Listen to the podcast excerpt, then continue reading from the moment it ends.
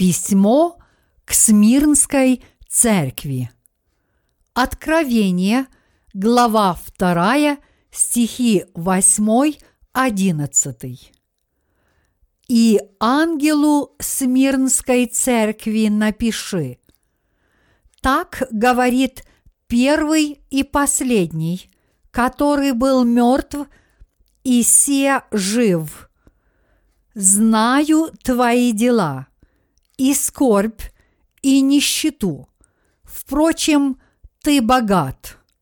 И злословие от тех, которые говорят о себе, что они иудеи, а они не таковы, но сборище сатанинское. Не бойся ничего, что тебе надобно будет претерпеть. Вот – дьявол будет ввергать из среды вас в темницу, чтобы искусить вас, и будете иметь скорбь дней десять.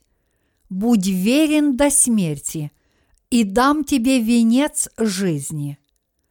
Имеющий ухо слышать, да слышит, что Дух говорит церквам побеждающий не потерпит вреда от второй смерти. Толкование. Стих 8. И ангелу Смирнской церкви напиши. Так говорит первый и последний, который был мертв и се жив. Церковь в Смирне была основана в то время – как Павел имел служение в Эфесской церкви. Из выше приведенного отрывка мы видим, что прихожане этой церкви, скорее всего, были людьми небогатыми, которые из-за своей веры конфликтовали с живущими рядом с ними евреями. Гонения – которым подвергалась эта церковь, раскрываются на примере мученичества Поликарпа, одного из настоятелей храма тех лет. Святые раннехристианской церкви постоянно преследовались верующими евреями, которые не признавали Христа как Мессию.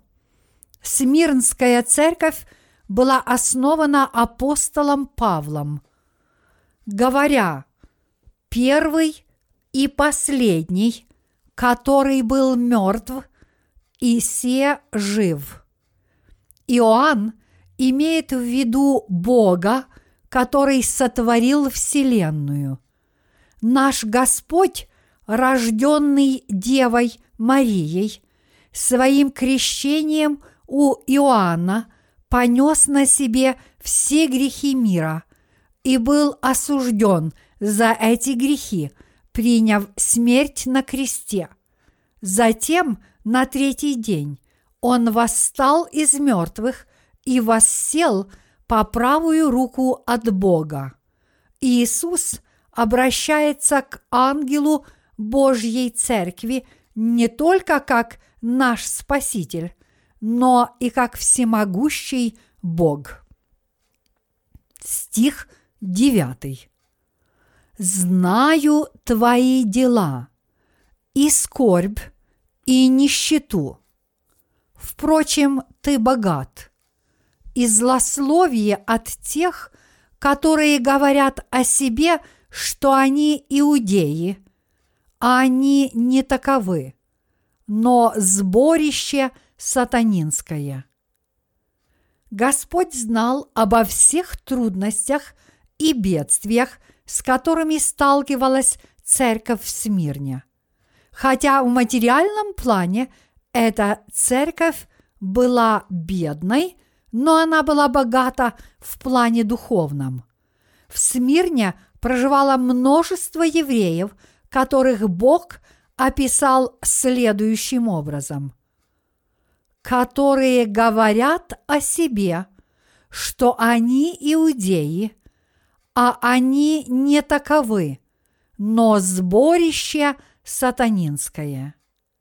Эти евреи сами себя предали в орудия сатаны. Преследуя Божью церковь, они тем самым препятствовали проповедованию Евангелия воды и духа, то есть помогали сатане добиваться своей цели. Они считали, что только они являются правоверными евреями, и только они есть потомками Авраама. В действительности же они не только не смогли следовать вере Авраама, но более того, они и вовсе отвернулись от истинного Бога своих праотцов. Гонимая подобными евреями церковь в Смирне находилась в бедственном материальном положении, но она была сильна своей духовностью. Стих десятый. Не бойся ничего, что тебе надобно будет претерпеть. Вот дьявол будет ввергать из среды вас в темницу, чтобы искусить вас, и будете иметь скорбь дней десять. Будь верен до смерти, и дам тебе венец жизни. Бог сказал Смирнской церкви, не бойся ничего, что тебе надобно будет претерпеть. Он наказал также следующее – будь верен до смерти, и пообещал дать венец жизни.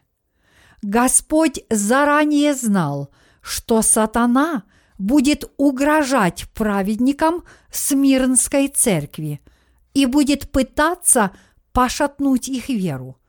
Вот почему он пообещал тем, кто останется верным ему до самой смерти, даровать венец жизни.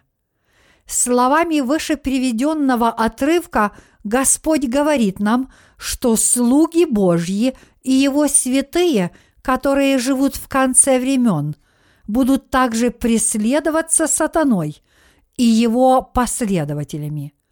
Но мы найдем в себе силы, чтобы быть верными Богу до самой смерти, потому что сила эта обильно изливается в нас – нашей верой в Евангелие воды и духа. И силу эту нам дает надежда на новую землю и на новое небо, которое обещал нам Бог. Стих одиннадцатый. Имеющий ухо слышать, да слышит, что Дух говорит церквам побеждающий не потерпит вреда от второй смерти. Верующие конца времен вступят в схватку с Антихристом и теми, кто восстают против Бога. Бог говорит нам, что те, кто имеют надежду на истинное Евангелие и Царство Небесное, восторжествуют своею верою. Даровав нам свое слово истины, Бог позволил всякому верующему превозмочь его врагов. Остается только один вопрос.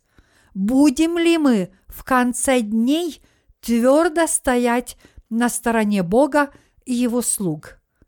В послании к римлянам, глава 8, стих 18 сказано – ибо думаю, что нынешние временные страдания ничего не стоят в сравнении с той славою, которая откроется в нас. Антихрист и его сторонники недолго будут преследовать нас, может быть, всего лишь 10 дней. Веруя в Бога, вы сможете продержаться этот короткий период – сможете победить Антихриста, прославить Бога и в награду получить Его вечное царство.